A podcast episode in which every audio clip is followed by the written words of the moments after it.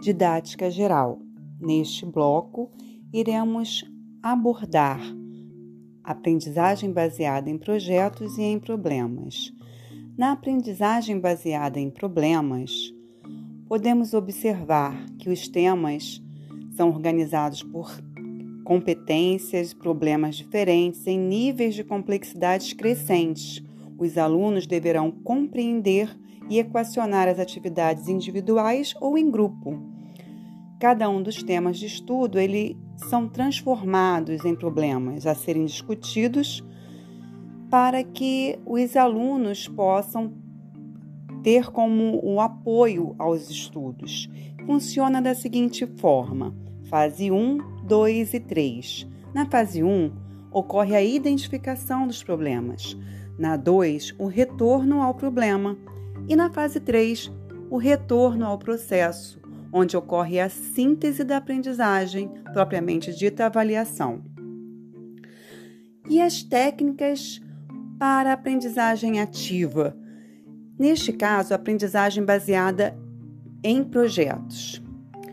Quando os alunos se envolvem com tarefas e desafios para resolverem os problemas, ou um projeto que tenha ligação com a sua vida fora da sala de aula. Isso é muito importante, correlacionar as vivências dos alunos, a tomada de decisões, de maneira que ele possa agir sozinho ou em equipe.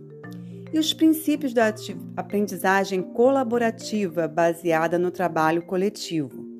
Os princípios deste modelo são exercício, projeto, componente projeto, abordagem projeto e currículo projeto. Podem ser classificados em função do seu objetivo construtivo, investigativo e explicativo, muito importante. E os níveis de desenvolvimento dentro de cada disciplina, integradores, interdisciplinares e transdisciplinares. Estas são as abordagens da aprendizagem baseada em projeto.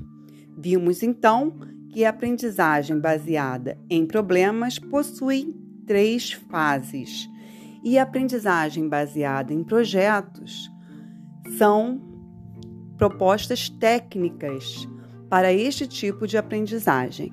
Desta forma, ambas estão contemplando metodologias ativas e o que seria metodologias ativas? Na verdade, são alternativas pedagógicas capazes de proporcionar ao aluno a capacidade de transitar de maneira autônoma por essa realidade, sem se deixar enganar por ela, tornando-se capaz de enfrentar e resolver os problemas e conflitos no campo profissional e produzir um futuro no qual, a partir da igualdade de fato e de direito, cresçam e se projetem as diversidades conforme a demanda do século XXI. Podemos observar, então, que as metodologias de aprendizagem ativa garantem uma aprendizagem centrada na atividade do aluno, o aluno como protagonista a autonomia e tomada de decisões estarão sempre presentes. Neste âmbito, temos inovações híbridas e disruptiva.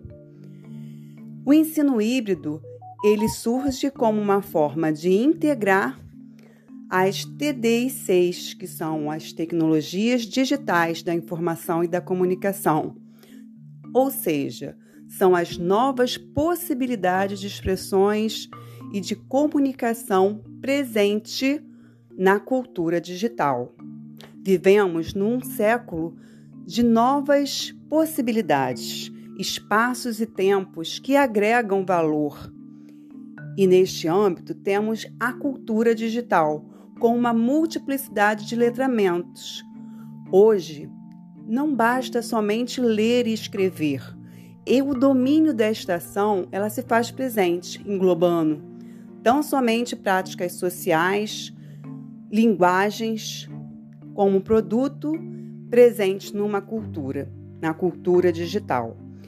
Todos esses aspectos da metodologia de aprendizagem ativas, ativa, elas estão presentes nos modos de aprendizagens de projetos e aprendizagem por meio de problemas, resolução de problemas.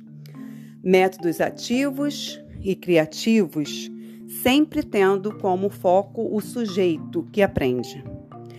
E neste âmbito, nós temos uma diversidade voltada para a recriação dessas metodologias ativas. Educação inovadora se faz presente no século XXI. Este tipo de educação ele surgiu há bastante tempo atrás, onde se falava da educação nova. Hoje, com o advento da tecnologia, das tecnologias digitais, da informação e da comunicação, nós temos uma recriação dessas práticas pedagógicas. E desta forma, surgem uma variação de tipos de aprendizagem inseridas nesse processo. Estes tópicos eles estão presentes na didática geral e fazem parte do estudo para uma formação na área de pedagogia. Obrigada e bom estudo.